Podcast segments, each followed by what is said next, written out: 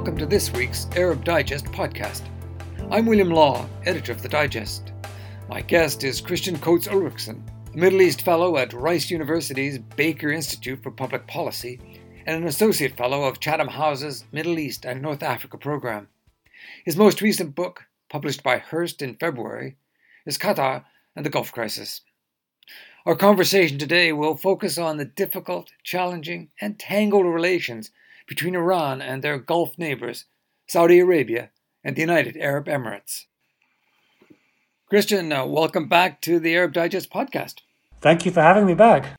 Look, let, us begin with where we are now. We're, we're talking about Iran, Gulf relations. So, what do we have? We've got the Trump era, the withdrawal from the nuclear deal, the ramping up of hostilities, maximum pressure, the assassination of Soleimani, the uh, the IRGC head. But I want to narrow it down just to two states, if, if, if I may Saudi Arabia and the UAE. And, and let me begin with the Saudis. How are the Saudis managing their relations with Iran? Well, I think the Saudis have certainly signed on to the de escalation in uh, intra Gulf tension that we saw in the aftermath of the killing of Soleimani in January 2020. The Saudi response, which was to go to Washington to effectively warn against an escalation, and also in their own statements from Saudi leaders, was very different from the rhetoric we had been hearing in 2017 and 2018, when Mohammed bin Salman, for example, was on record as saying it would be better to fight the Iranians in Iran than in Saudi Arabia. So, on that extent, I think the lessons the Saudi leadership took from the attack on Abqaiq and Khurais in September 2019, which they believe, with a degree of evidence, was launched either from or by Iran or Iranian linked groups. This is the uh, Saudi Aramco attack in the eastern province. Yeah. And the, the lack of a visible or direct US response really shook the Saudis and the Emiratis, as we'll come on to, and I think has provoked a, a reassessment of, of Saudi thinking that they don't automatically assume the US government is on has their back as they would have done perhaps in in the past. And so we did see now a move to de escalate because I think they realized they're on their own more than they thought that they might have been and there's a sense of abandonment by the Trump administration, which is similar to the sense that they felt they'd been abandoned by the Obama administration in 2015 over negotiations for the JCPOA, the Iran nuclear deal, that the Saudis were kept out of, as were all the other Gulf states. So there's a sense, I think, of a very new sense that the Saudis and Emiratis are on their own more than they thought. They have to therefore cut their cloth according to their need and find a way of living with Iran. In the Saudis' case, of course, this is complicated by the fact that the war in Yemen is ongoing. Uh, Iran clearly has given support to the Houthis. The Saudis, I think, would like to extricate themselves from the war in Yemen. The difficulty is, from the Saudi point of view, finding a way of doing so with honor and with dignity, and uh, doesn't look uh, hasn't doesn't have the appearance of an operational and strategic defeat. And so I think we're not there yet. We have obviously the Saudi Houthi negotiations. We have the Saudis negotiation with the Southern Transitional Council, supported by the Emiratis, ironically. We see negotiations to try and bring the war to an end. But uh, that obviously plays into the Saudi Iranian narrative as well, because the problem for Yemen, I think, is that uh, Yemeni parties cannot simply just get on with trying to find a way forward. There are these geopolitical interests involved as well, and clearly Saudi Arabia and Iran are two of those, and it feeds into that dynamic as well. Is there, though, a fear? Do the Saudis fear Iran? Or is it simply just this kind of jostling for uh, leadership in, in, the, in the region? There is an element of geopolitical rivalry the Saudis presenting themselves as a leader in their view of Sunni Islam, Iran doing the same for, for Shia Islam as well. Mean, so there is an element of geopolitical and also to some extent maybe Arab Persian rivalry as well, kind of recalling the old days when Saddam Hussein tried to use Arabism in the 1980s to rally support for his war against Iran. So there is an element of the geopolitical rivalry, but I think the Saudis are also concerned about the, the not just the conventional size of Iran's armed forces, because the Saudis do have access to much better, more up to date equipment, and of course they have all the uh, agreements with Western powers to in security and defense. I think the Saudi threat that they face is from unconventional and asymmetric threats from Iran. And the fact that an attack on Aramco facilities in September was so complex, so precise. I mean, you had more than a dozen drones and ballistic missiles doing such damage, sorry, cruise missiles doing such damage. And that escalated the threat enormously. If you compare it back to the same, the attack on the same uh, Abqaiq facility in 2006 by by Al Qaeda, the attack then was a couple of guys in a truck ramming the gates and blowing themselves up. This was on a scale and complexity that was off the charts. And it was done so with such clever hiding of fingerprints that there's still been no official uh, attribution. And the same can be said of the attacks on shipping in the Gulf of Oman and off the coast of Fujairah in May and June 2019 as well. The they face an asymmetric and a unconventional threat that they've been shown to be really quite unable to match, both in terms of defences, but also in terms of finding ways to, to counter it. And so I think that's where the threat lies. And I think, as we've seen in Syria as well, over the nine years now, over the uprising, the Iranians are also masters at running proxy groups. You know, the Saudis, when they tried to do so in Syria, they, they didn't really have anything like the same impact. So I think they feel surrounded, and they feel surrounded for a reason. That in a, I mean, the Saudis obviously have a, an advantage in conventional uh, terms with their uh, sort of defense and security partnerships, but on the unconventional terms, the ways that Iran can really inflict damage and do so in clearly in a manner that is um, effective from an Iranian point of view, the Saudis don't seem to be able to have an answer, at least yet. Okay, now let's let's look at the United Arab Emirates. Uh, that's interesting because uh, Mohammed bin Zayed uh, he plays a different game uh, than the Saudis do, but also you have this tension, don't you, between Abu Dhabi and Dubai, uh, because Dubai is is rather more friendly towards Iran uh, than Abu Dhabi is. Well, there's always been a tension within the UAE. If you remember back to the 1980s, three of the Emirates supported one side and four supported the other side in the Iran Iraq war. There was never a unified federal level policy. And in the, 19, in, in the 2000s as well, for example, even as Abu Dhabi was uh, negotiating with the George W. Bush administration for a, a 123 civil nuclear agreement to build a nuclear reactors in Abu Dhabi, which should open over the next year or so, Dubai was a loophole for illicit trade with Iran, including potentially nuclear components, or components for Iran's own nuclear program. So there's always been a tension between Dubai and Abu Dhabi in terms of um, access to Iranian markets. And uh, there had been a, a, tightening of sanctions after 2010 on Iran, which led also to a tightening up of Dubai's trade with Iran. But when the JCPOA was signed in 2015 and there was talk of sanctions being lifted, Dubai's ruler, Sheikh Mohammed bin Rashid, actually told the BBC that you know Iran is a, a neighbor and we need effectively we need to f- find a way of working and living with them. Whereas in, in Abu Dhabi, the focus is much more on hard power, it's on hard security threat. And Iran is seen as one of the two major security threats that uh, Mohammed bin Zayed feels he faces, the other being uh, political Islam and the Muslim Brotherhood. So, from an Abu Dhabi perspective, there is a, a real threat, whereas from Dubai's point of view, there's more of a, a trade and commercial aspect to a relationship, and also to other emirates as well, for example, Sharjah and Ras Al Khaimah. The challenge, I think, for the UAE, similar to the Saudis, is that they were the ones who were targeted in terms of shipping in, in May and June 2019, the attacks on, on shipping. And uh, again, the, the lack of a visible US response and the fact that Saudi and UAE, especially Abu Dhabi, are so closely intertwined now in, in Gulf politics the Emiratis also felt the shockwaves of the September attack on Saudi oil facilities and the lack of a US response.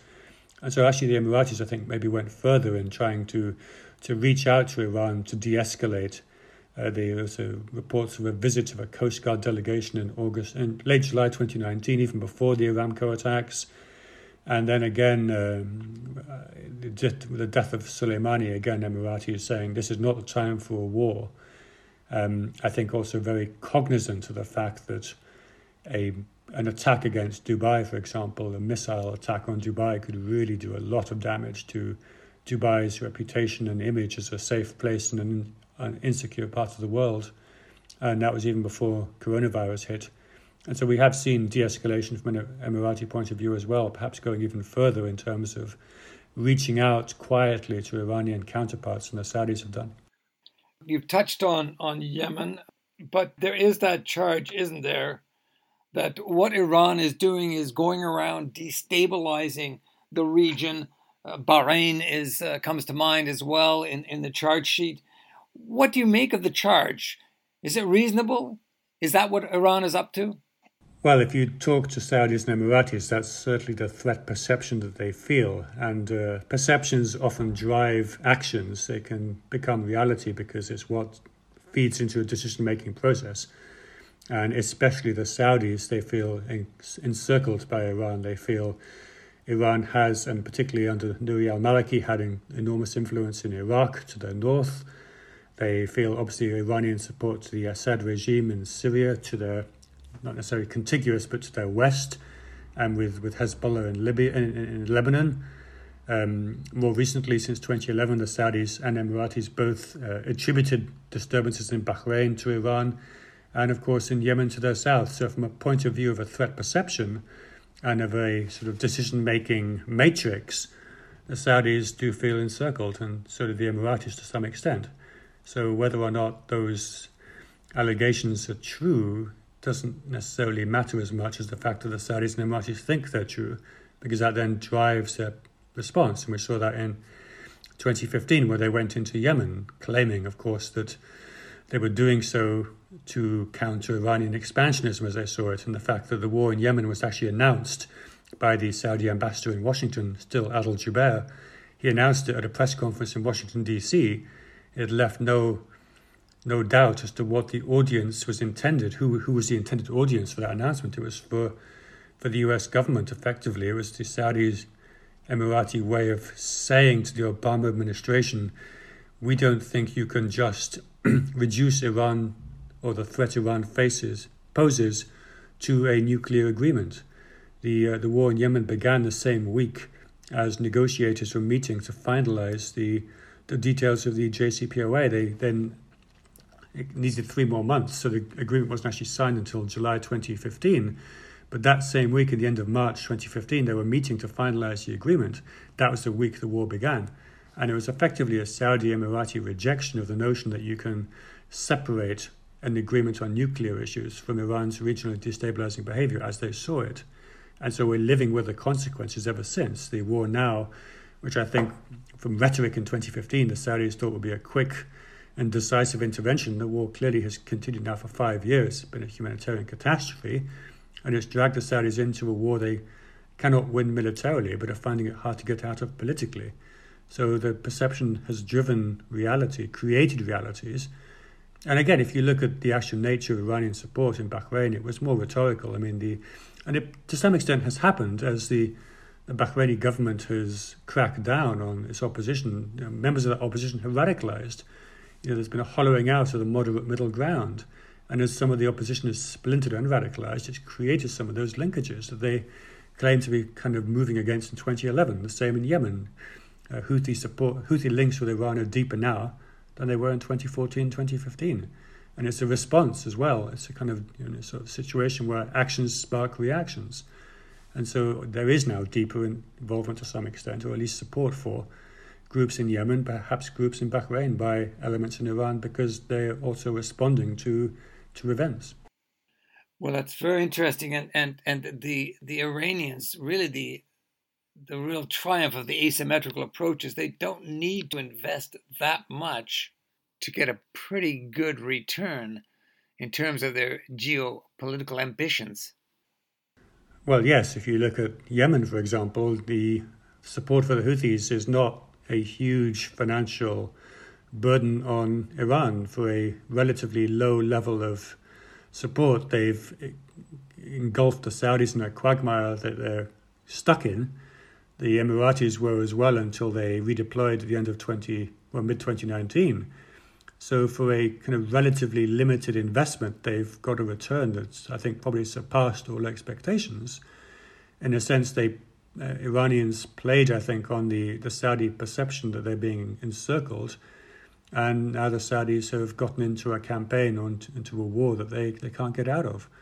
I think from an, an Iranian point of view, the uh, Iranians have also, I mean, clearly benefited from the rift in the GCC, the rift between Saudi Arabia, UAE, Bahrain on the one side, Qatar on the other, with Kuwait and Oman in between a kind of a unified, united GCC that could stand up to external threats in more of a kind of unified way would be to Iran's detriment. And uh, of course, what we saw was in May 2017, Donald Trump went on his first overseas visit as president. He went to Saudi Arabia. He called upon uh, America's Sunni partners in the Arab world to to come together and to fight, to fight, but to come together uh, against um, Iran and against international, as he saw it, terrorism. And what happened was two days later, we had instead America's Sunni partners in the Gulf turning on each other with the, the hacking of the Qatar news agency that led to the, or that triggered the blockade two weeks later. Again, is still ongoing. So Iran has benefited both from, uh, in their view, Saudi Arabia being kind of sucked into an unwinnable war in Yemen, and also from the rift in the Gulf, which has prevented a unified Gulf uh, standing with the US on, uh, on the US attempt to have a maximum pressure campaign. So let me ask you then how deft have the Iranians been at, at, at playing the situation? Turn, turn it around. We've talked about uh, the Saudi and the Emirati response to Iran. How about the Iranians? How are they handling that relationship? Well, the Iranian response in 2019 was, from an Iranian point of view, very effective, wasn't it? Uh, in response to the maximum pressure campaign imposed on, on Iran by the Trump administration, the Iranians responded with a, I guess, what they would probably call a maximum resistance campaign. They, we saw this pattern of attacks beginning almost instant, almost immediately after the April 2019 uh, decision, I think, to impose sanctions on the IRGC and to really tighten the the campaign against Iran from the US. And a month later, we saw the first uh, naval, uh, first maritime attacks in the off the coast of Fujairah. Then we had the escalation, a kind of gradual pattern of attacks in May and June. And then in September 2019, also there was an attack on the east-west pipeline in Saudi Arabia. So we saw a gradual series of attacks on critical infrastructure, on the kind of nodes that made Saudi Arabia and UAE economies really work. I mean, this attack on Aramco was the attack on the nerve center, the sort of beating heart of the Saudi economy, and on Saudi Arabia's whole kind of economic place in the region and in the world. And so, from an Iranian point of view, those attacks, which were, if we take the view that they were either directly or indirectly done by Iran or by Iranian linked groups, they also, I think, were very successful, not just in reminding the Gulf states of their weakness against conven- uh, unconventional attack, but then, in their view, drawing a wedge between the Gulf states and the US that perhaps, again, couldn't have been foreseen. I don't know if anyone necessarily foresaw that the US would not respond directly to the attacks, but the impact has been dramatic. Um, for the first time, really, since the 1980s, I think the Saudis and Emiratis now feel that Gulf interests, uh, the US interests in the Gulf are not necessarily synonymous with their own. I think as long as Iran, where Iran was concerned, there had been a feeling in Riyadh and in Abu Dhabi that if Saudis and UAE took action, they'd have US support and backing. And of course, that happened in 2015 with Obama administration supporting them in Yemen. But they can no longer feel certain of that. They no longer have that confidence. And so they've now again moved on to, I think, as the Iranians would see it, moved onto their territory in terms of actually calling for de escalation. So it's been quite a dramatic shift in quite a short period of time. In the less than it's been a year now since the maximum pressure campaign, since the attacks of May in June 2019. And when those attacks had happened, I think you know, people thought there would be an escalation, and there wasn't. And I think that's a very different reality that we're now living in. And so, from an Iranian point of view, it, it's really weakened, I think, the the attempt by the Trump administration to align and to rally its all of its Sunni Arab partners in the Gulf uh, to their side and to use that against Iran. Now, the JCPOA was intended to prevent the Iranians from securing uh, nuclear weaponry. Uh, obviously, this idea of proliferation, nuclear weapons in the Gulf, is a very frightening one. Do you think that there is an opportunity for Iran and the Gulf states to actually have a conversation to prevent uh, that proliferation from happening? Well, there's a lot of talk, I think, about a potential JCPOA 2.0, or if a Biden administration comes in in January 2021, would a Biden presidency try to salvage or try to reinsert the US into the JCPOA? I mean, that, of course, uh, perhaps doesn't appreciate the degree of mistrust, I think. Even were the US to try and rejoin, why would the Iranians or anyone else think that a potential future president of another political uh, side, why would they not withdraw again as Trump had done? I mean, there's a problem of trust. I think were there to be new negotiations for a new agreement, they would need to learn from the flaws in the initial JCPOA, which was that the Gulf states plus Israel were not included, and they, they all then didn't have a, a stake in its survival. They didn't feel necessarily that the JCPOA had anything to offer them, and especially from a, the Gulf point of view, were there to be agreements for a new JCPOA, I think the Saudis and Emiratis would definitely want to be involved. But then you could then turn the conversation onto non-proliferation, onto making sure that a nuclear program is civil entirely in its intent, not just in Iran, but also in, in UAE, which it is, and in potentially in a Saudi move towards a civil nuclear program as well, making sure that you have the safeguards which the Emiratis have signed up to. The Saudis haven't yet actually signed up to them and don't seem to want to sign up to any safeguards.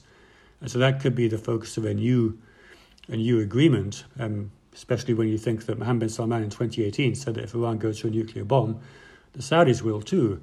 Now, there's no evidence the Iranians are going for that, but the Saudis, it depends on to what threshold they see as evidence, or whether they just see intent and capability as two different things. So, if there's a new agreement, I think there would be a way to try and lock them into some way of making sure that all the nuclear programs that we are seeing and will may see in the Gulf are, are kind of done with the confidence that they're for civil intent and purpose only and don't have a and are not as cover for a potential nuclear breakout. And as you say, involving the Gulf states and, and Israel in in that new potentially JCPOA uh, agreement. Let me ask you though, finally, uh, Christian, looking forward to November, as we all are, what impact would a Biden presidency have on Iran Gulf, uh, the Gulf state uh, relations? Well, if Biden wins and becomes president in January 2021, I do think that he would try to revive the JCPOA, which is still there, of course. I mean, it's not, I mean, the US withdrew, but the other parties have remained in the agreement, even though it's fraying at the edges. Um, he, he might try to reinstate the US. And as I said, I mean, that, that would be I think rebuilding the trust deficit would be would be quite difficult. But I mean, certainly it's the case that Biden would almost, in many ways, be a continuation of the Obama administration's, like almost like a third term in in terms of some of his Middle East advisors also being key figures who played uh, key roles in the Obama's administration's foreign policy. I mean, they're also figures who had invested heavily in the initial JCPOA. So it could be that the figures who might become senior uh, figures in the State Department or in other aspects of a Biden White House would at least have the contacts from their negotiating period in 2013, 14, and 15 with Iranians to try and rebuild some of the confidence uh, to at least find a way forward. They would at least have those networks and relationships that have been in abeyance for the last four years. The I think the wider difficulty, as I said, is the sort of the notion of if the US comes back, what's to prevent a future administration from pulling out again? And the question then becomes what additional safeguards will Iran demand from an, uh, sort of a revived agreement? And would those safeguards be acceptable politically in the US, especially because the US, whichever way it votes in, 20, in November, will still be heavily polarized? and Iran is one of the most polarizing issues within that polarization. So, to what extent could a Biden presidency get away with making anything like concessions on safeguards to strengthen an agreement that would be acceptable domestically to to the US? And by the same token, to what extent could an Iranian government do the same that would be acceptable to an Iranian constituency? And Iran also, we mustn't forget, will have its own presidential election in 2021, and that will be the end of Hassan Rouhani. So there'll be someone else taking his place too, and he's also the architect of of the deal. So I think the question of domestic politics is going to play a key role in what safeguards concessions are made or, or are politically acceptable. There, there, there, was a time, wasn't there, when the Saudis and the Emiratis would have uh, seriously regretted uh, Donald Trump losing the presidency. But I, but I wonder if that's the case now, because as you said, they feel somewhat abandoned by Trump. Yeah, I think the concern that they have is that they feel the same way now about two very or two presidencies which couldn't have been more different both in their style and in the substance. But now to have a feeling that the US has abandoned them from two different, very different people, at what point does it become a pattern? And I think we will see moves from the Saudis and Emiratis, to, especially from the UAE, to try and rebuild relations very quickly with, with the Democrats. So it's already started. I think the Saudis might be more difficult just because um, Mohammed bin Salman is such a divisive figure now in Washington, on in Congress especially, on both sides of the aisle, but also just because he's become so closely associated with the Trump White House and with people like Jared Kushner. And so the Saudis have really become dragged into the polarization of US politics in a way that will be perhaps harder to extricate from once there's a new, or if there's a new Democrat uh, administration. I think the Emiratis have that level of bilateral uh, support that's still there. It'd be easier for them, perhaps, than for the Saudis. Christian, thank you very much. Thank you for having me. You've been listening to the Arab Digest podcast. My guest today was Christian Coates Ulrichsen, a Middle East Fellow at Rice University's Baker Institute. His most recent book, Qatar and the Gulf Crisis, was published in February by Hurst. We welcome your comments. If you're not already a member and you want to join the club, you can find out how by going to ArabDigest.org. And if you're a student or retired, we're now offering a new rate that amounts to a 70% discount. Check it out on ArabDigest.org. I'm William Law, editor of the Arab Digest. Essential reading from independent sources.